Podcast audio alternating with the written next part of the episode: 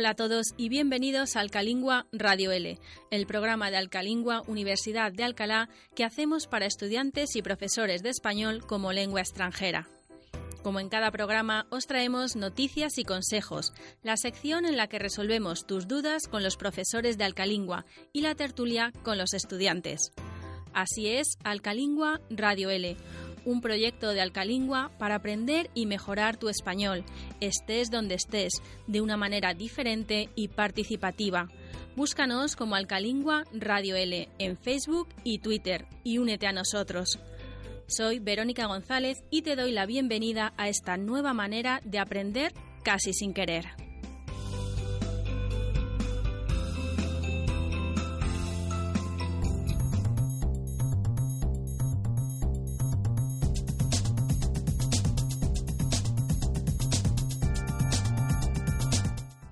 Seguro que has oído la canción del 1 de enero, 2 de febrero, 3 de marzo, 4 de abril. ¿Cómo sigue? 5 de mayo, 6 de junio y 7 de julio, San Fermín. Efectivamente, el 7 de julio es San Fermín, una de las fiestas más conocidas a nivel internacional de España. Se celebra en las calles de Pamplona y tiene como protagonistas a los toros. ¿Quieres saber más sobre esta fiesta que atrae cada año a miles de turistas? Verónica nos lo cuenta. Como bien ha dicho Sergio, el 7 de julio es San Fermín, aunque el inicio de las fiestas es un día antes. El 6 de julio se celebra en el balcón de la plaza el chupinazo. Las fiestas comienzan con el disparo de un petardo o cohete. Durante estas fiestas, la mayoría de la gente va vestida con pantalones y camiseta blanca, un pañuelo rojo al cuello y una faja roja en la cintura. Luego, durante una semana, las calles de Pamplona se cierran con grandes tablones de madera. Así, hacen un camino para que todas las mañanas la gente corra delante de los toros. Además de proteger las tiendas y a la gente que va solo a verlo desde la parte alta de los tablones. Correr delante de un toro es peligroso, no solo porque te puede pillar el toro, sino porque si alguien se cae, puede provocar que la gente que va detrás también se caiga. El recorrido no es muy largo, son 875 metros. La carrera empieza en la cuesta de Santo Domingo y termina en la Plaza de Toros. Son carreras muy rápidas, duran unos pocos minutos y no hay ningún sitio para protegerse durante la carrera. Por eso es peligroso si corres delante de los toros. La fiesta termina con otra canción que se llama Pobre de mí, con toda la gente en la plaza del ayuntamiento a las 12 de la noche del día 14.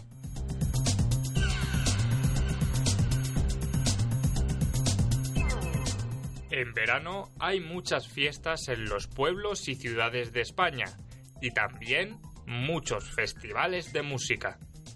Si te gusta la música y la playa, tienes que venir a España en verano, porque muchos festivales se celebran en la playa o en campings.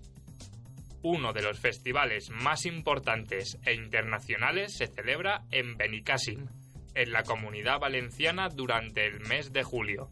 ¿Verdad, Verónica? Sí, así es. El Festival de Benicàssim, o más conocido por sus siglas, el FIB, F y B, se celebra cada año en Benicàssim. Benicàssim es una localidad turística de la costa este de España. Está situada entre Valencia y Barcelona, a 12 kilómetros de Castellón. Este festival se celebra desde 1995. Entre los años 1995 a 2005 se celebraba el primer fin de semana de agosto, pero actualmente se celebra en julio porque en agosto se juntaban muchísimos turistas. Es un festival de música pop, rock, indie y electrónica. Todos los años van grandes artistas y grupos nacionales e internacionales. Este año ha estado Red Hot Chili Peppers, por ejemplo. Este festival tiene cinco escenarios diferentes. Escenario Las Palmas, es el escenario más espectacular y principal del festival, donde tocan los grupos más importantes. Escenario Visa es un escenario al aire libre, donde puedes escuchar rock, pop y electrónica. FIP Club es el tercer escenario del FIP, donde se pueden descubrir nuevos grupos y propuestas. South Beach Dance Stage es un escenario al aire libre donde están los DJs de música electrónica, hip hop, house, techno y más. South Beach Pool Party también para escuchar a los DJs durante las noches del fin de semana con música indie, pop, house y electrónica. Además de los conciertos, también puedes disfrutar de espectáculos de cine, danza y teatro durante los cuatro días que dura el festival. Este año las fechas han sido del 13 al 16 de julio.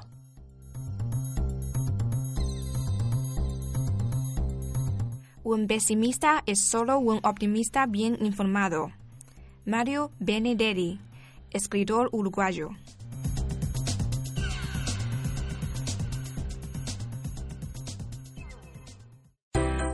Estudia en Alcalingua, Universidad de Alcalá, tu escuela de español en Alcalá de Henares, Madrid. Entra en www.alcalingua.com y conoce todo lo que te ofrecemos para que aprendas español de una forma rápida, eficaz y divertida. Ven a Alcalingua y vive una experiencia inolvidable. En todos los programas de Alcalingua Radio L nos acompañan alumnos de Alcalingua. Hoy nos acompaña Vita desde China. Hola. Hola. Y Yuta desde Japón. Hola, Yuta. Hola. Bienvenidos. Gracias. Ambos lleváis estudiando aquí en España desde septiembre, ¿no? Sí. Sí. Ya son unos eh, cuantos meses en las clases, con los profesores. ¿Qué tal? ¿Cómo está siendo vuestra experiencia? Mm, está bien. Eh, las clases eran muy difíciles para, ti, para mí, pero son útiles para mejorar mi español. Y ahora tengo más conocimientos que antes. me, parece muy bien. Yuta, ¿tú? Sí, muy bien. Sobre todo los profes de Arcaringa son muy buenos para explicar y mm, sí, mi español ha mejorado mucho desde septiembre. Claro. Muchísimo. De eso se trata, claro que sí. Para la tertulia de este mes hemos elegido el tema de los estereotipos. ¿Sabéis qué son los estereotipos? Sí, Sí. Contadme. como la idea de ¿Qué es para vosotros? Sí, o la Ah, vale. definición. definición. Ahora, Ujú. Eh, estereotipo es una idea que pensamos, mm, ah, pensamos algo como, como, como, como es así, como son españoles, como son japoneses y mm, se piensa en general. La Una idea general. sí, sí. Sí, es algo como una impresión que se teje un, un grupo de personas que tiene una característica, como es una impresión en total, que como, como se, cómo se, a ver, cómo, cómo se ven en el mundo más o menos así. Eso es. Es una manera exagerada y simple de ver a una persona o a un grupo de personas, como decíais, que tienen características similares. Pues como por ejemplo habéis dicho, una característica similar podría ser que todo ese grupo es de la misma nacionalidad. Y esta manera es una manera de generalizar y además es un término que en ocasiones pues puede ser negativo. Normalmente son cosas que son negativas, ¿no? Aunque no siempre. Los tópicos, en función de la nacionalidad, es una de las cosas más comunes y eso es de lo que vamos a hablar hoy. Por ejemplo, aquí en España vemos a los alemanes como personas serias, eh, que es algo que puede ser bueno o puede ser malo, depende de la situación. Y también les vemos como trabajadores y como muy eficaces en, en su trabajo.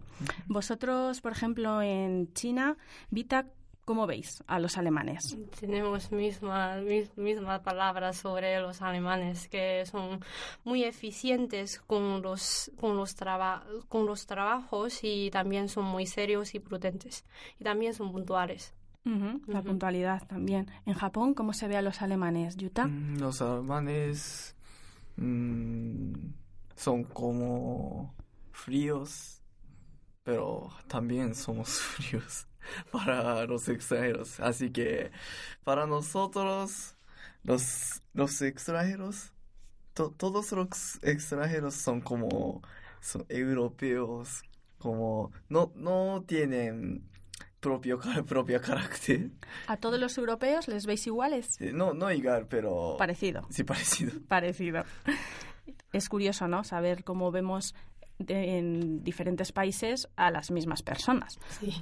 Vamos a hacer un pequeño juego. Si os digo un país, me decís vosotros cómo veis a esas personas, teniendo en cuenta que sois de diferentes países, a ver si coincidimos o no. Por ejemplo, Vita, ¿cómo veis en China a los franceses? Primero son muy, son muy románticos y después lo vemos como muy estar en moda, estar muy de moda, se dice así. Que van a la moda que, se ponen ropa que está de moda, ¿no? Y las mujeres siempre se maquillan, que está que siempre está muy bonita en toda su vida, más o menos, aunque una mujer de 70 años y se lleva tacones todos los días, más o menos. y creo que es por los, las marcas que está de moda como Dior o Chanel. Chanel. Chanel, aquí se sepa. Vale, más o menos así creo. Sí, hay muchas marcas de perfumes, de ropa, que son francesas. Igual tiene algo que ver. En Japón, ¿cómo veis a los franceses? Para mí los franceses son como, son más o menos separatistas.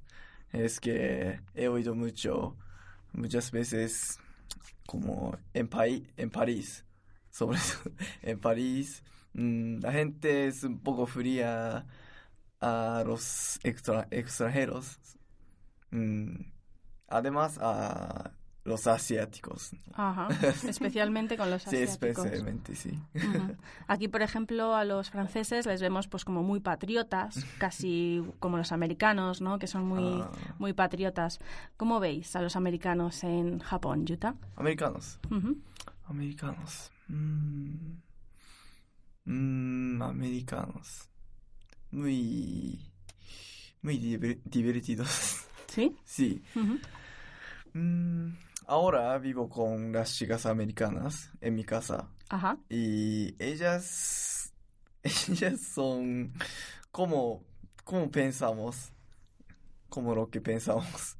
Y hablan muy alto, como con, con gesto, ¿no? Con mucho gesto. Gesticulan mucho, hacen muchos gestos, ¿no? Y parece divertido. ¿Cómo veis eh, a los americanos en China? Los Estados Unidos. Estados Unidos, sí, Norteamérica. bueno, no, no tenemos una versión muy, muy general, pero más o menos muy abiertos. Y, son, y la gente es muy capaz de hablar en el público, como el TED. Sí, en las charlas. Más o menos así. Recordamos que estamos hablando de tópicos, de nacionalidades y, y, como siempre son cosas generales que la percepción que tenemos que no siempre se cumple. Mm. Pero es la primera imagen que tienes de, de, esas, de esas nacionalidades o de esas personas. ¿Y a los españoles? ¿Cómo nos veis a los españoles? Vita, ¿cómo nos veis a los españoles en China? Vale, eh, eso depende de personas.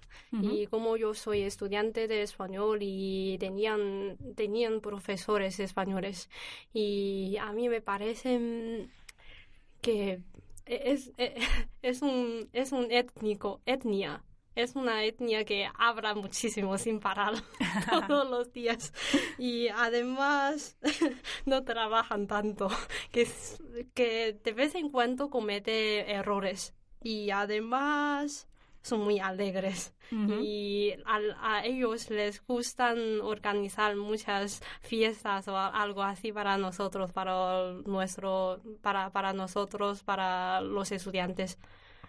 Así es como veis a los españoles antes de viajar a España o también ahora. ¿Sigues pensando lo mismo? Mm, algo ha cambiado. Como no trabajan tan poco como yo imaginaba. Aunque trabajamos más de lo que tú imaginabas, ¿no? Antes pensaba que solo trabajaban más o menos cuatro horas, cinco horas todos los días y nada, nada que ver. Por eso es bueno conocer en profundidad para romper esos estereotipos de los que hablamos. ¿Y en, en Japón, Yuta? Mm, los españoles. ¿Cómo nos veis? Sí. los españoles sois abiertos, juerguistas, mm, alegres. Y pero también como vemos vagos. Mm, Mira, coincidís un poco, ¿eh? Sí, sí, impuntuales. Sí, sí, más o menos. ¿Y sigues pensando lo mismo ahora que vives en España? Ah, sí. Más o menos sí. Más o menos sí. Hay gente de todo tipo. Hay españoles que son, como decís, otros que no, pero al igual que habrá americanos, como hemos dicho, franceses, como hemos dicho, y otros que no. En el programa número 11 hablamos sobre tópicos españoles, en la sección de consejos, y cómo hacer para evitarlos. ¿Cuáles pensáis que son los tópicos de los que habéis dicho que puede que nos molesten más a los españoles? Mm. En todo el mundo dice que los españoles son vagos, ¿no?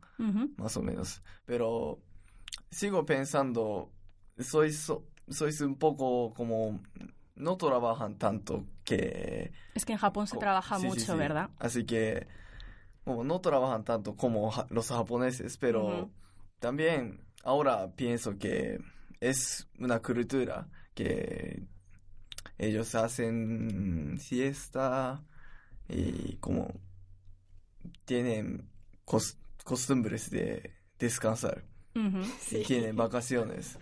Pero me parece muy bien. Hay tiempo para todo. Sí. ¿Tú qué, cuál de los tópicos crees que es el que más nos puede molestar? Em, también tengo que no trabajar nada. ¿Ese tú crees que es el que más nos molesta? Creo que sí, porque yo, como yo pensaba, solo trabajan, solo trabajabais solo cuatro o cinco horas al día y eso es imposible. Las jornadas de trabajo son de ocho horas, de lunes a viernes o incluso de lunes a sábado. Sí, pero antes, como en China, las tiendas casi no, no cierren claro. nunca. vale, vale, no, como tenemos restaurantes de, de, de todo horario laboral y también como alimentaciones, las tiendas pequeñas de 24 horas. no, nos parece un poco... Aquí también hay, pero es verdad que son muy poquitas las tiendas que abren 24 horas. Mm. Es verdad. Como habéis dicho también, eh, pensabais que éramos muy divertidos. Eso no es nada malo, ¿no? Que otro tópico que también a veces eh, puede molestar es que nos gustan los toros, que a, todos los españoles les gustan los toros y hay a unos que sí y a otros que mm. no. Y también en ocasiones se dice de España que es un país machista. Mm. No sé si, si pensabais alguna de estas dos últimas que no las habíamos nombrado. Ah, machista. Mm, me parece un poco machista. ¿Sí te parece? Un, un poco. Un poco. Sí. No, no sé, eh, creo que es por algunos motivos históricos, como en la época de Franco y, bueno, sí. Eh, unos hombres son un poco machistas, pero no todos. No todos.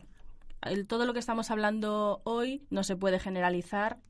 Como hemos dicho antes. Y efectivamente, como decía Vita, pues algunos de estos tópicos son ideas que a día de hoy pues no son ciertas, ya que la sociedad ha cambiado mm. mucho y ya no es tan tradicional como hace años, son más bien tópicos del, del pasado. Mm. Por cierto, ¿en vuestros países hay tópicos sobre los países hispanos pero que no sean España, sobre otros países hispanos. Hispanos. Mm, Pensamos los de Hispanoamérica Sí. son más vagos, más ruidosos y más impuntuales, mucho más que los españoles. Pensamos así. ¿Algún, Es- es país. ¿Algún país en concreto o en general? Ah, no, en general. En general. Eso es lo que pensáis en Japón y en China.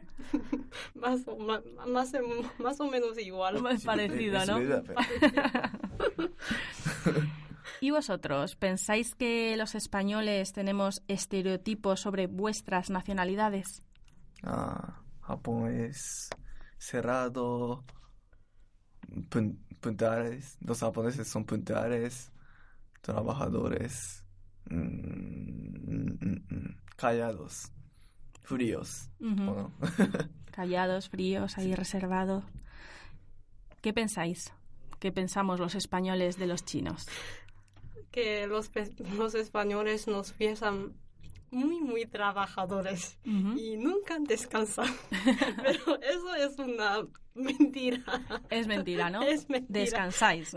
Y como así, aquí hay una frase hecha que se llama trabajar como un chino, es verdad. que significa una, una persona trabaja muchísimo. Ujú. Pero no, no, no todos los chinos trabajan todos los días, desde las, desde las 9 hasta las di- 12 de, de la tarde. Eso no es verdad. Ujú. Es curioso. En Japón pensamos los chinos no trabajan. ¿En serio? ¿Y pensáis alguna otra cosa más de, de los chinos? Los chinos mm, ah, hablan muy alto. Que hablan alto y Sí, que... hablan rápido. Pero es, es, chino es la lengua así, ¿no? Se habla rápido. Sí, sí. Así que, ¿Y en China qué pensáis de los japoneses? Mm, Bueno, callados y trabaja mucho. trabaja muchísimo. ¿Os ha pasado alguna experiencia relacionada con lo que la gente cree de vosotros? ¿Alguna anécdota o algo que os haya sucedido a nosotros. con los tópicos? Mm, Por ejemplo, te han dicho en alguna ocasión lo de la expresión que acabas de decir, ¿te trabajas más que un chino? ¿O algo así? Bueno, Igual nos ha pasado, ¿eh? Maravilloso, si nos ha pasado. Cuando conozco a alguien que no, no, no sabe mucho sobre Japón, dice, él dice que siempre sushi o fuji o geisha o samurai o algo así, ¿no? Siempre, pero no, no comemos sushi todos los días. y comemos pan, utilizamos como tenedor, cuchillos también. Así Ujú. que un poco mm, los extranjeros piensan un poco los asiáticos son muy asiáticos, pero no tanto en la realidad. Ajá. Hay pan, hay cubiertos y hay sí, más sí, que sí. sushi, ¿verdad? En vuestra dieta.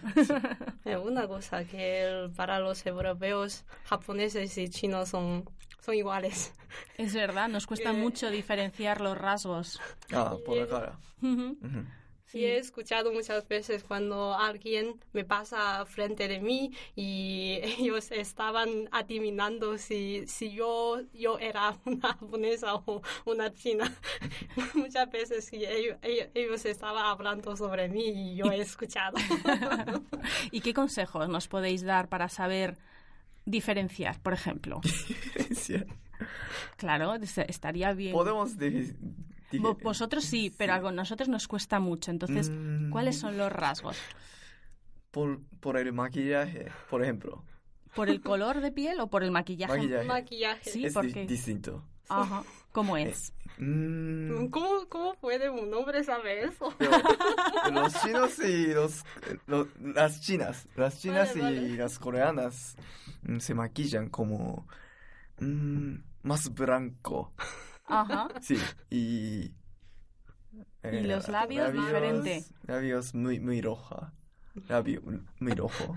Vale, vale. Te digo una cosa que ahora es, está en moda de maquillar de la maquillaje coreana en China. Ah, vale. Más, más que más que la maquillaje japonesa, Ujú. pero también hay mucha gente que a ellos les gusta el maquillaje japón. Ujú. Que tam- también ex- existen muchas chicas chinas que se parecen, se parezcan mucho a los japonesas.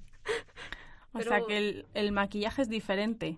Muy diferentes. Vale, vale. Para los asiáticos somos muy diferentes. Ajá. Las, Que, las sí. caras son distintas. Por ejemplo, los ojos, ¿cómo son? En un lado y en otro. Mm. Yo aquí os veo, pero la gente nos En está escuchando. tenemos los ojos más grandes que los chinos. En Japón más grande. Y los coreanos... Los coreanos, no sé. Yo os veo aquí ahora vosotros y yo a Yuta le veo que tiene el color de piel más oscuro, Ah, pero yo no sé si son todos los japoneses ah, en comparación con, con Vita, que tiene el color más, más blanco de piel. ah. ¿El color de piel también es diferente? Ah, eso... ¿O es que has tomado mucho el sol aquí en sí, España? eh, ah, pero en Japón vivo muy cerca del mar. Ah, Sí. vale, entonces no nos vale. Eso nos pasa como en España. La gente que vive en el sur de España, pues tiene el color más oscuro, Oscuro. Más morenos que, que los del norte, pero es por el clima.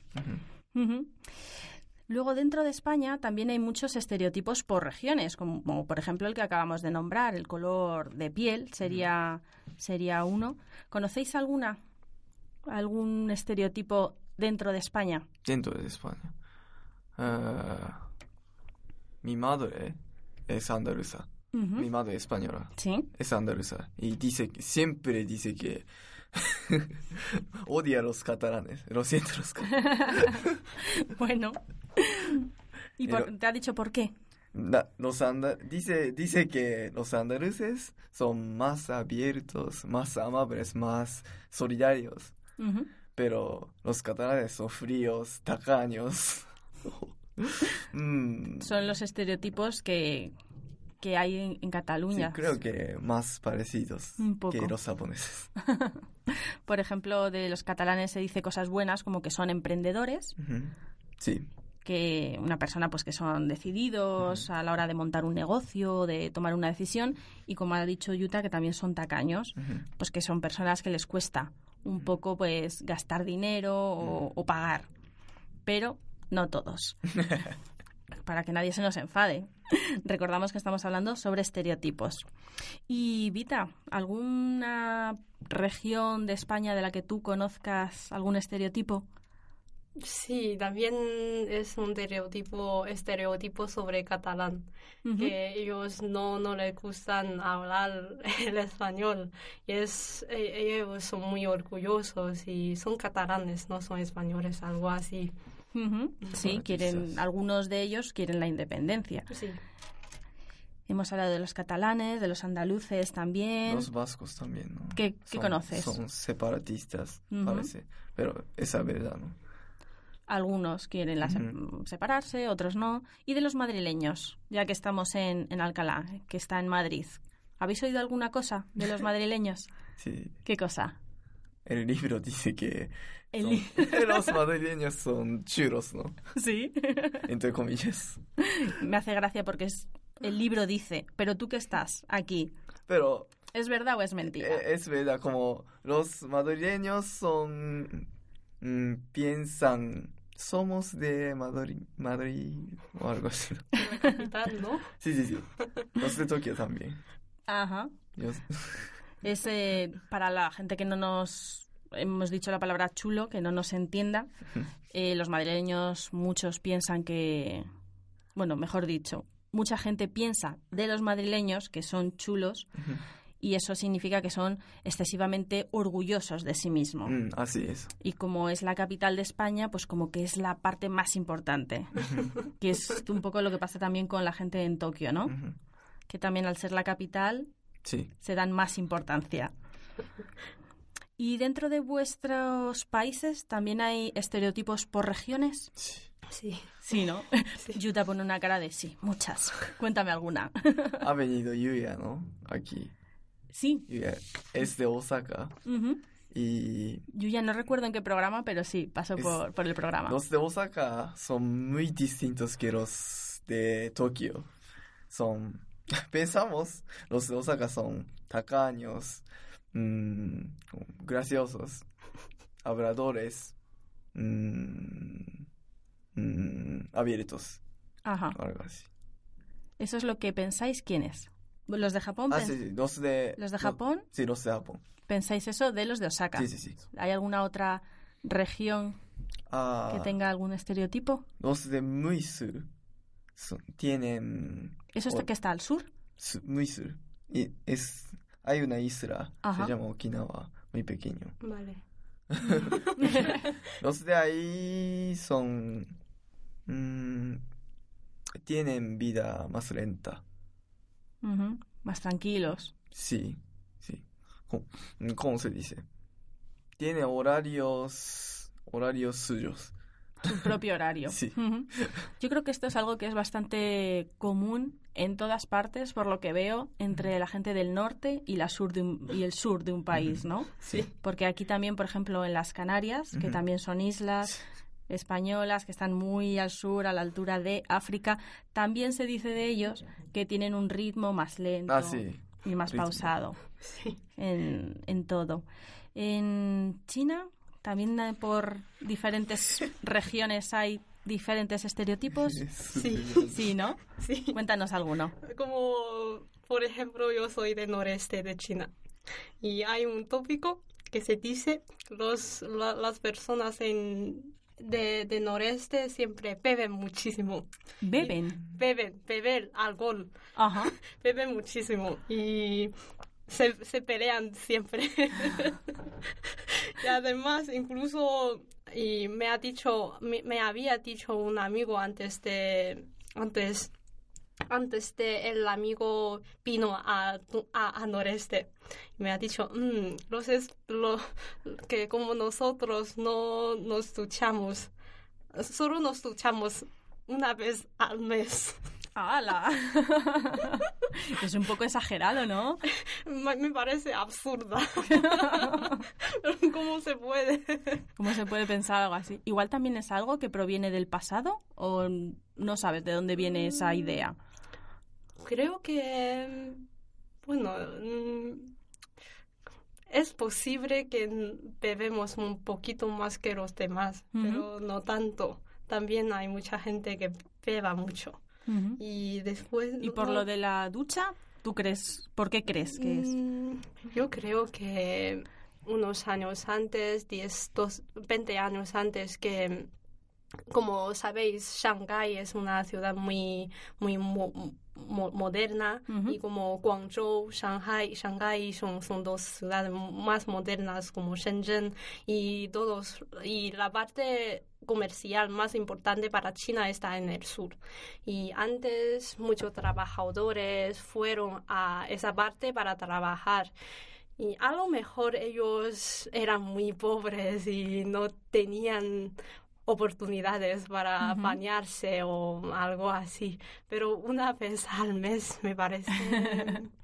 bueno, una vez a la semana eso puede ser si ellos son muy pobres. Ajá. Pero una vez a la vez, hombre, eso es imposible.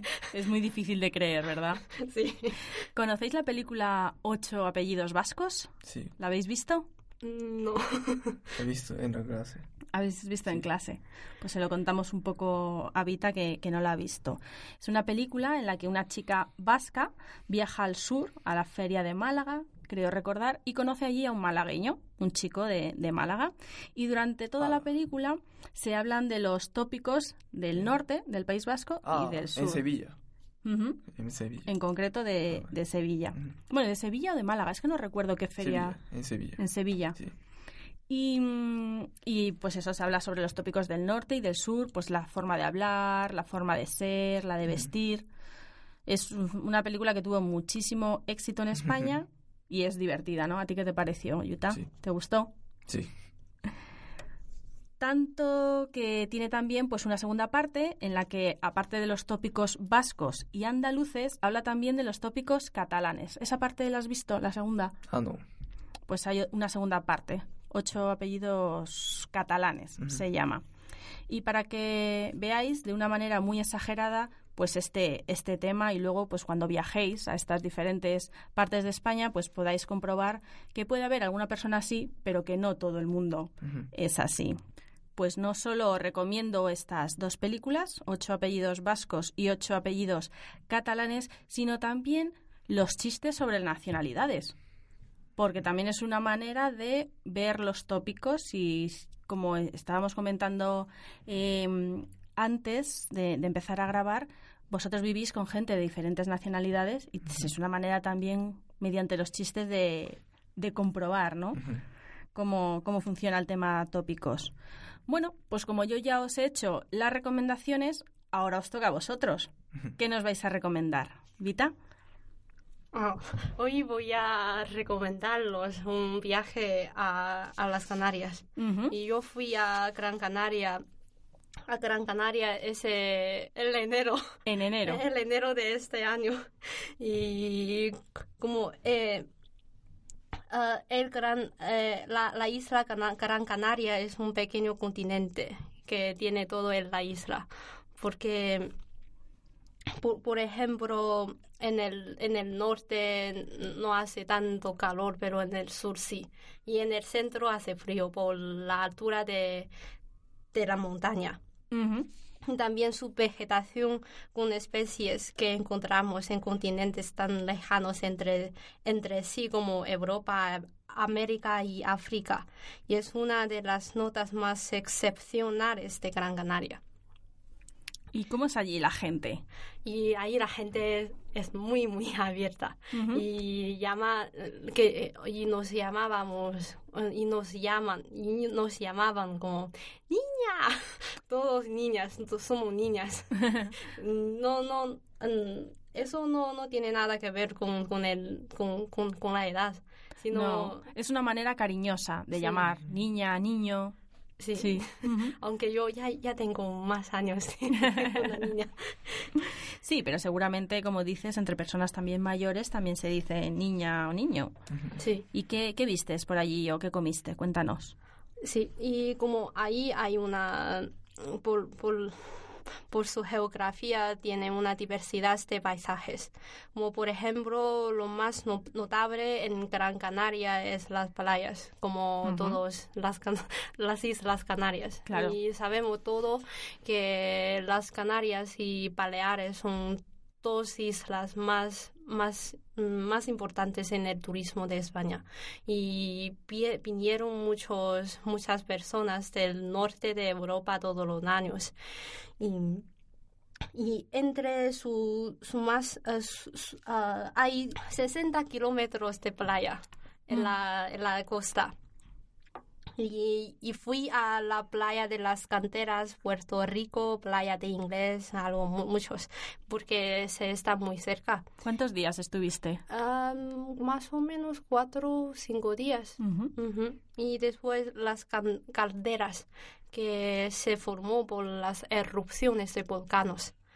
Y, y fui a una más famosa que se llama caldera de Bandama y por último, como ya he dicho antes, que hay una montaña gigante en el centro, más o menos. Más, la altura de esa montaña es, es más de dos, 2000, 2000 metros. Y en el centro hace frío y sobre todo puedes ver muchos, um, ¿cómo se dice? Muchos eh, piedras especiales. Como yo he visto Roque Nublo, un, una piedra gigante en el cumbre de, casi en el cumbre de esa montaña. Yo, ¿Subiste andando tú la montaña? Sí, sí, sí. Primero en el coche y después andábamos hasta la montaña, la cumbre de la montaña. Y después uh, el fraile es como un piedra, es una piedra, piedra que tiene, que tiene que, se parece un poco a un hombre, como así. Como un hombre rezando. Sí, más, más o, menos como Con las manos juntas, ¿no? Sí, sí. Y tomábamos unas fotos ahí. Y sobre la comida, he comido papas arru- arrugadas, que es típico allí, es un plato típico ahí, y ahí no se llama patata, se llama papa. Papas. ¿Y el autobús? Y autobús guagua. Guau. Tienen palabras un poco diferentes. Sí, y, me- y la comida que me gusta más se llama bocadillo de chorizo de terror. Eso me gusta mucho. ¿Y que lleva chorizo? Ah, sí, tiene sabor de chorizo, pero es, es algo diferente, como una salsa, pero no es chorizo. Pero es una salsa con sabor de chorizo, pero a mí me parece tiene un sabor mejor que, que, que un solo chorizo. Ajá. Y, Interesante.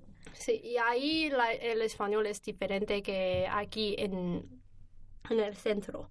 Ah, como la aspiración de ese y ahí ceseo y no, ti- y no tiene la conjugación de vosotros y muchos vocabularios propios. Mm, Y yo- Hablan siempre de usted. Sí, sí, Ah, ustedes. Ustedes. No por la admiración, sino Mm. solo un- una costumbre. Sí. Y les cuesta la conjugación de vosotros.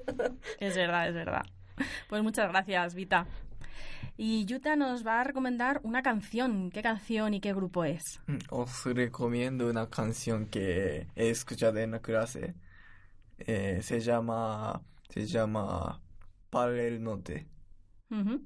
Ujú. Pal Norte. Para el. Norte, sí. Para el Norte. ¿Del De calle 13. La profe, la profesora nos recomen- recomendó que escucháramos sobre, para entender sobre los emigrantes, emigrantes. Porque ¿de qué habla la canción? Eh, ¿Te acuerdas? Sí, los mexicanos que intentan entrar a, sí, entrar a Estados Unidos Ujú. y ahora estará construyendo, vaya, El muro, ¿no? El Eh, famoso muro sí, que ¿no? quiere construir Trump. así que es un, un poco de moda. ¿no? Ujú. Y es un tipo de música tipo rap. Sí, ¿Y te resulta fácil entender? Mm, no. Es difícil, Sí, ¿no? me cuesta, pero con la letra está Ajá. bien. Y el- este grupo, Calle 13, es una banda de Puerto Rico formada por dos hermanastros que se hacen llamar Residente y Visitante, aunque esos no son sus verdaderos nombres. Ellos se llaman René y Eduardo. Pues vamos a ver si todos los que nos están escuchando entienden lo que dice la letra, con lo que tú les has contado. Escuchamos la canción. Un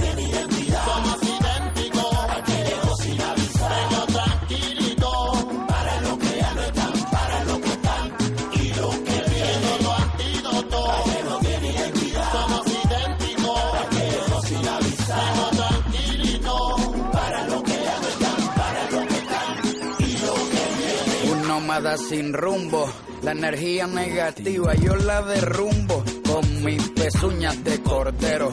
Me propuse a recorrer el continente entero.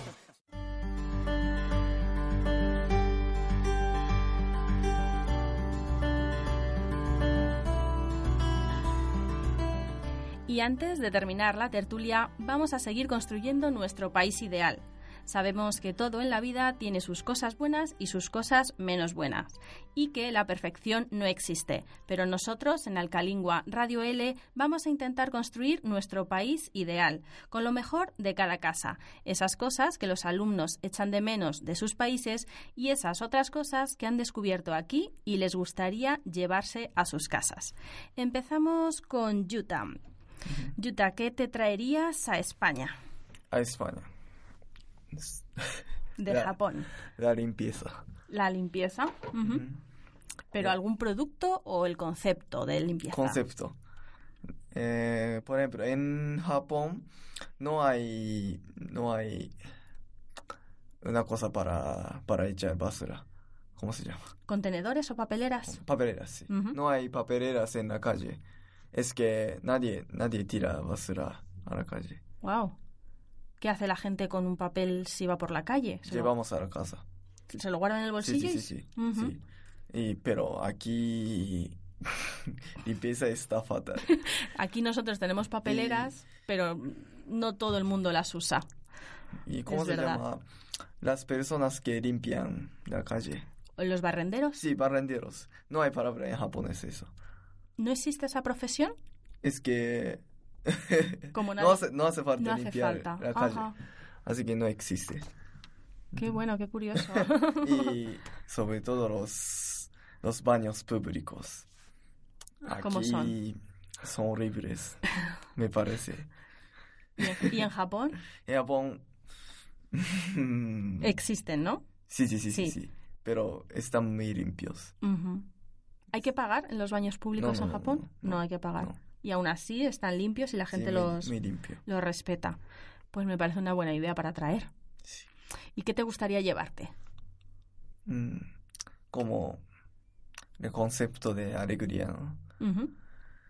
Nosotros no, no saludamos entre los desconocidos, como conductor de autobuses y como solo no, no hablamos, no hablamos mucho en público, Habláis poco en público y con Sí. desconocidos nada. nada. Claro, aquí nosotros cuando subimos al autobús sí que es verdad que hola, Sí, me buenos parece, días. me parece muy bien Ujú. que como vosotros saludáis entre los desconocidos. Ujú, es verdad. Mm. Los vecinos, aunque Sí, no le cuando conozca, subís a, a los au- autobuses. también, en las Sí. tiendas también. Sí, sí, sí, sí, sí. Sí, eso también es verdad. Pues muchas gracias. Vita, Hola. hola, ¿qué tal? ¿Cuánto tiempo, eh? a ver, ¿qué te gustaría traerte a España? A los restaurantes de diario, de diario entero, que abre durante todo el día o por lo menos desde las 12 hasta las, hasta las 8 o 10 po- por la tarde. Y porque eh, el primer mes que yo llegaba aquí y siempre tenía una hambre insoportable a las a las 5 o a las 6 por la tarde, pero ninguno restaurantes estaban abiertos a esa hora. Claro, hemos dicho que en China abren mucho más tiempo, pero igual restaurantes no encontrabas abierto, pero bares donde te puedan dar una ración o una tapa. Mm, bares, no, como, sí. como yo, yo siempre dormía, eh, yo siempre cenaba a las 5 y a las 6 Mm, y la taba no me podía llenar a esa hora. Ah, ya es, ya es la hora de, de cenar, en- Claro. es por eso, no, no, es, no es como una merienda. no es un picoteo, es necesitas la... ¿Te has acostumbrado ya al horario español de- Ahora sí, de las pero comidas? al principio eso me parece... oh, O sea, que horarios más amplios de restaurantes. sí. ¿Y qué te llevarías de España a China? Mm, los gimnasios. Los gimnasios. Sí. Son muy baratos. Sí, aquí los gimnasios son muy baratos. Y además, si como un gimnasio con alto precio está muy equipa equipados, están muy equipados y como tienen todos los lo que necesita, todo lo que necesite, que como una pantalla en, en la máquina para, para ver o como muchísimas cosas que es- están mejor. O sea, que entiendo que en China son caros. Sí, los mejores son mucho más caros que aquí. Pues eh, poco a poco ya vamos construyendo nuestro país ideal gracias a todas vuestras aportaciones. Muchas gracias, Yuta. Muchas, Muchas gracias, gracias. Vita, A ti. por participar en Alcalingua Radio L y por ayudarnos a desmontar los tópicos españoles, japoneses y chinos. Gracias. Gracias. Gracias.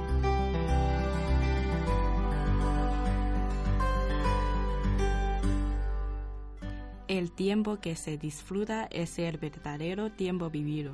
Jorge Bucay, escritor argentino.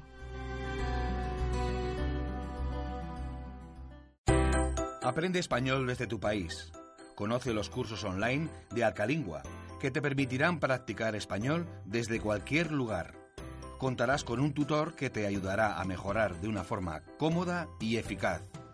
Entra en www.lavidaenl.org y conócelos.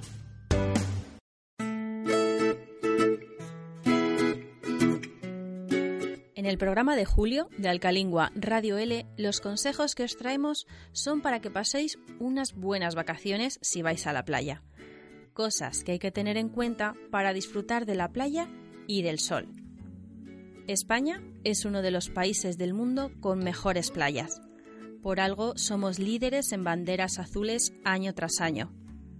La bandera azul significa que la calidad del agua, la seguridad, los servicios y el resto del medio ambiente son muy buenos.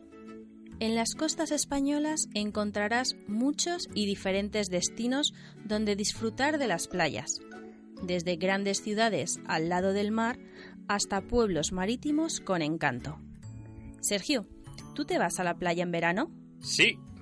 Por eso hoy os vamos a hablar sobre qué ropa alimentación y protección solar son mejores para ir a la playa. Qué bien.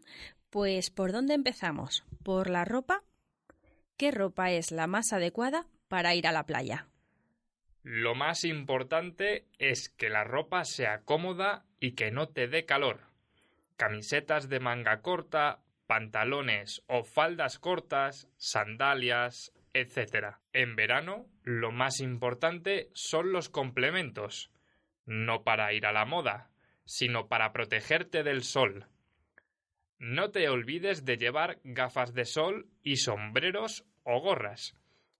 Es importante cuidar tu piel y tus ojos si vas a pasar muchas horas en la playa. Tienes toda la razón. Hay que pensar en cuidarse.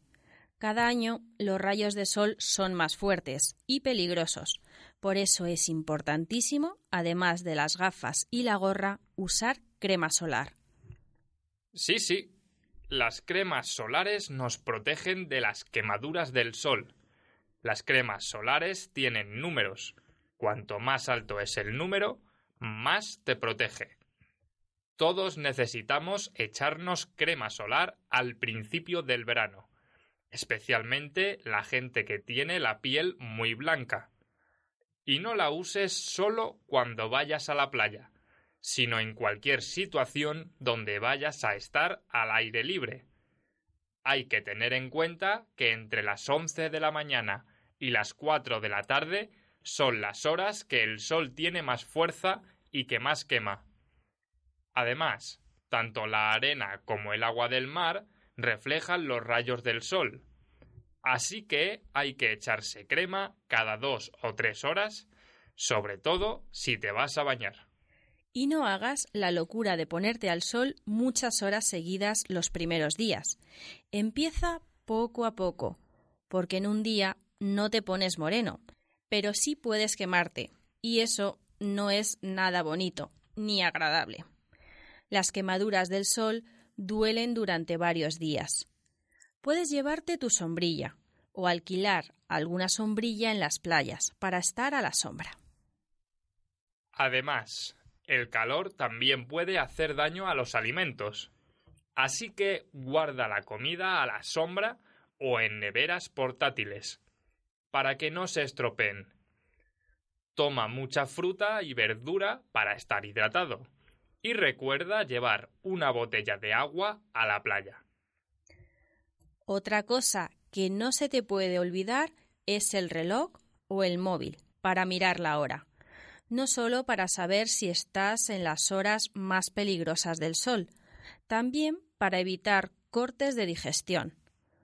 Después de comer, se recomienda esperar un par de horas antes de meterte al agua y sobre todo meterte poco a poco y mojándote las muñecas, la tripa y la nuca, para que el cuerpo que está haciendo la digestión se acostumbre a la temperatura del agua y no sufras un corte de digestión. Y otra cosa que hay que tener en cuenta antes de meterte al mar es fijarte en las banderas. Las banderas te indican si puedes o no puedes meterte. Si es verde, te puedes bañar. Si es amarilla, ten precaución. Y si es roja, no te puedes bañar porque es peligroso. El mar puede tener corrientes de agua, por lo que hay que evitar nadar especialmente cerca de las rocas, ya que las olas podrían hacer que te hicieras daño contra las rocas. Además, en el mar puede haber animales que te pueden picar, como medusas o erizos. Sergio, ¿qué hay que hacer si te pica una medusa? Lo mejor es que vayas directamente a que te lo vea el socorrista que vigila las playas, que suele estar cerca de las banderas de las que hemos hablado antes. Pero si estás en una playa sin socorrista, lava la zona afectada con agua salada y elimina los restos de la medusa. Os hemos dado consejos sobre vestuario, alimentación, protección solar y consejos para evitar los peligros del mar. Ahora Sergio nos va a dar algún consejo para cuando estés tranquilamente en la arena. Tanto en el mar como en la arena no estás solo. Así que para que todo el mundo disfrute de un buen día de playa, os voy a dar algún consejo más. La playa es un lugar ideal para practicar deporte. Fútbol, volei playa, jugar a las palas. Pero hazlo alejado de la gente para no molestar. La gente va a la playa para relajarse, así que si pones música, fíjate si estás molestando a las personas que están cerca de ti. Se puede comer en la playa, pero no dejes la basura tirada en la arena. Lleva una bolsa para tirar la basura en el primer contenedor o papelera que veas. Si fumas, usa algún recipiente como cenicero y luego tira la colilla apagada a la bolsa de basura, nunca a la arena. Si vas en grupo a la playa, haced turnos para bañaros o dar un paseo. No dejéis nunca vuestras cosas solas. En las playas de España es frecuente ver a mujeres tomando el sol sin la parte de arriba de su bikini. Por favor, respétalo y ni se te ocurra hacer fotos. Además, hay duchas para quitarte la sal del agua del mar y la arena del pelo. Sí, pero por favor, no te duches con jabón. Te pueden poner una multa de unos 1.500 euros y además estás contaminando. Esperamos que sigáis estos consejos. Así podréis disfrutar mucho mejor de vuestra visita a la playa. Muchas gracias, Sergio, y que disfrutes del verano. Igualmente. Esperamos que nos contéis vuestras vacaciones, tanto si vais a la playa como si vais a la montaña. Ya sabéis dónde podéis hacerlo, ¿verdad? En el Facebook o en el Twitter de Alcalingua Radio L.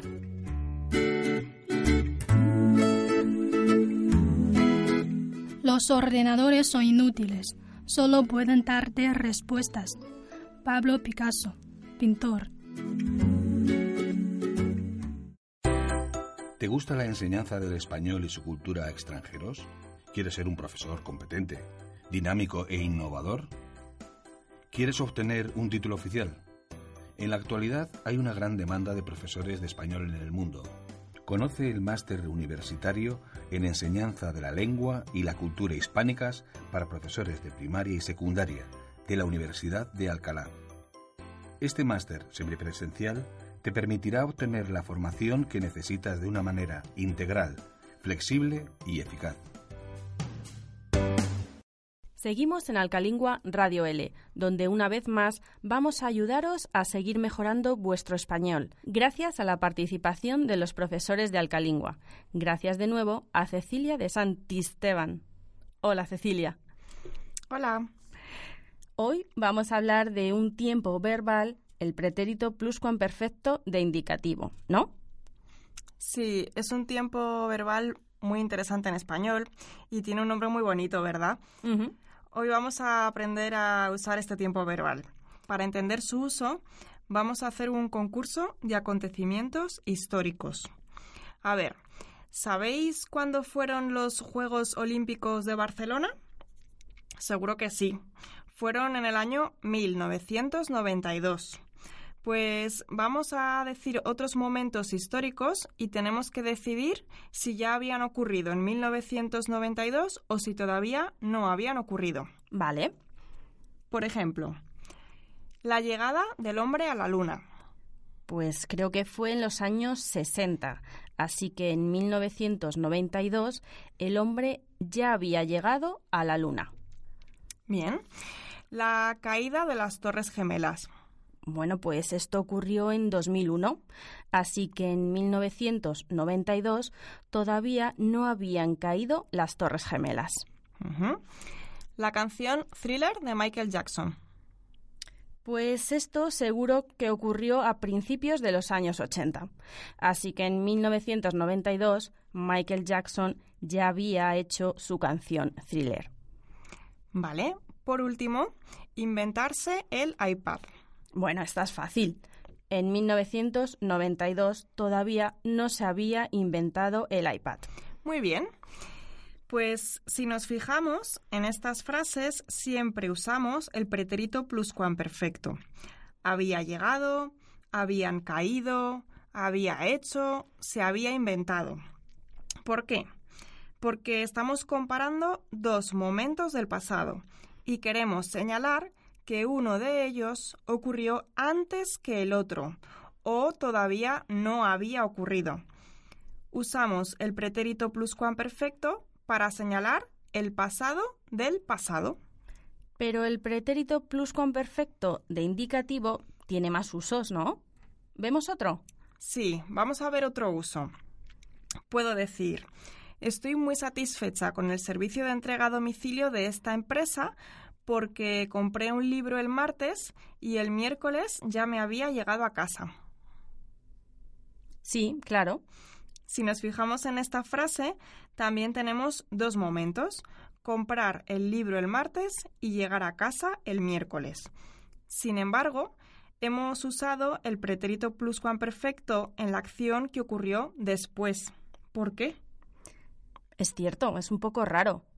Em, yo creo que es porque queremos marcar que fue muy rápido, ¿no? Eso es. Este es un uso un poco, bueno, especial, porque se utiliza para dar énfasis a la rapidez de una acción pasada que ocurrió después de otra acción pasada. Ocurrió en menos tiempo del esperado. Por ejemplo, llegué a España en enero y en una semana ya había hecho un montón de amigos. Vemos que a menudo aparecen con la palabra ya para marcar esa rapidez, esa velocidad. Es verdad, es una buena pista para aprender a usar este tiempo verbal. Hmm, por último, vamos a ver otro uso. Si alguien dice, nunca había estado en España, ¿por qué se usa ahí el pretérito pluscuamperfecto? Bueno, pues para entenderlo, vamos a comparar con la frase casi igual, nunca he estado en España. Si nos fijamos, las dos son posibles y correctas, pero hay una diferencia importante.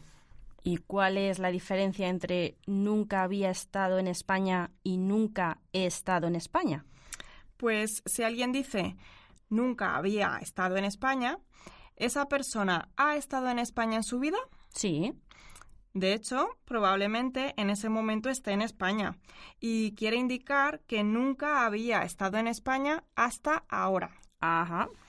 Pero si alguien dice, nunca he estado en España, ¿esa persona ha estado en España en su vida? Mm, no. Vale, en este caso la respuesta es no. Así, podemos usar el pretérito pluscuamperfecto para indicar que es la primera vez que hacemos algo. Esta forma aparece a menudo con el marcador nunca. Por ejemplo, nunca había comido una paella tan rica. Ah, vale, entonces sí que hay una diferencia, claro. Sí.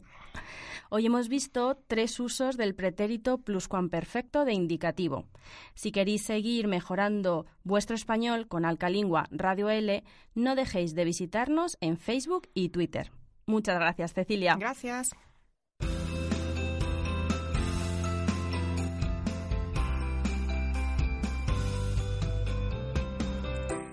Hemos llegado al final del programa. Volvemos el mes que viene. No dejes de practicar español con nosotros. Todos los programas los puedes encontrar en iVoox. Escúchalos cuantas veces quieras. Ya sabes que cuanto más practiques y escuches un idioma, mejor para que lo aprendas. Y si tienes dudas, pregúntanos. Puedes escribirnos en Facebook y Twitter para comentarnos lo que quieras. Búscanos como Alcalingua Radio L. Síguenos, coméntanos lo que más te gusta o dinos qué temas te gustaría que tratásemos para ayudarte a mejorar tu español. Esperamos que te haya sido de utilidad tanto si eres profesor de español como lengua extranjera como si eres estudiante. Saludos de Sergio Amate y de quien os habla, Verónica González. Os esperamos el mes que viene con nuevos alumnos y profesores de Alcalingua para compartir este rato de radio en el que aprendemos todos.